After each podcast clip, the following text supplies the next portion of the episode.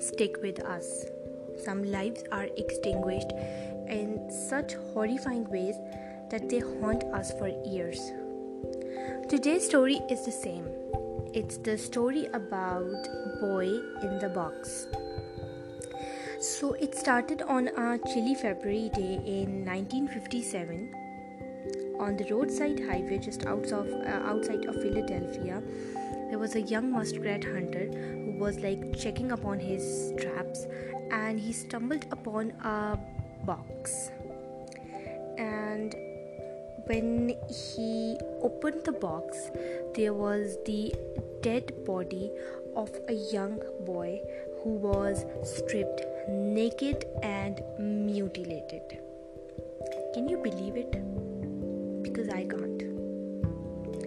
So, you know, the muskrat hunter didn't tell a soul. He was terrified that if he reported it to the police, the police would come down on his for illegal traps until a braver soul found him. The boy's body lay cold and rotting in the woods until it was like rescued, until his body was like rescued. The boy was um, somewhere between 3 to 7 years old and uh, he had gone terrible neglect. He was small, malnourished, and unkempt.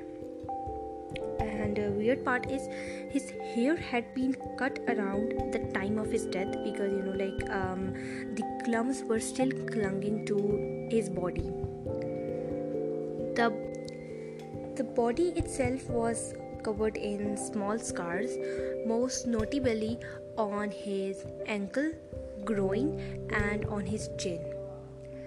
Whoever had killed him had wrapped him tightly in a blanket before leaving him to rot, and it was the only hint of love, or you can say sympathy, he had been shown. The police fingerprinted the boy, but nothing came up. Hundreds of thousands of flyers had been, uh, you know, like sent out to the neighboring areas begging for information about the unidentified boy, but no one came forward. The sadder part is that even his parents never claimed him as their own son. The investigators tried everything they could.